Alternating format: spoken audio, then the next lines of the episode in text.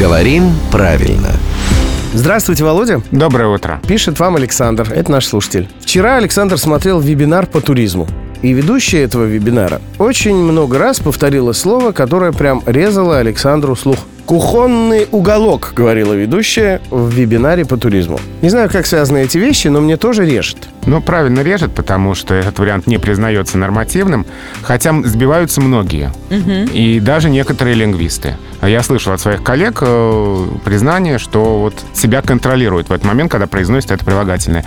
Ну, почему сбивается? Потому что русский язык, вообще говоря, любит ударение в середине слова. И вот этот вот вариант кухонный, поэтому и хочется произнести, но нельзя. Кухонный. Кухонный, да. нож, кухонное полотенце, кухонный угол. Разговоры. Да. Кухонные. Да, все кухонное, и только на таком варианте настаивают словари. Поэтому надо сделать над собой усилие и запомнить, что правильно кухонный. Надо сделать над собой усилие, Александр. Связаться с ведущей вебинара и сказать бе-бе-бе-бе-бе-бе. Нет, не бе-бе-бе, а ку. Кухонный. Вот пусть она дальше догадывается, что вы имели в виду, а мы всегда имеем в виду, что надо говорить правильно.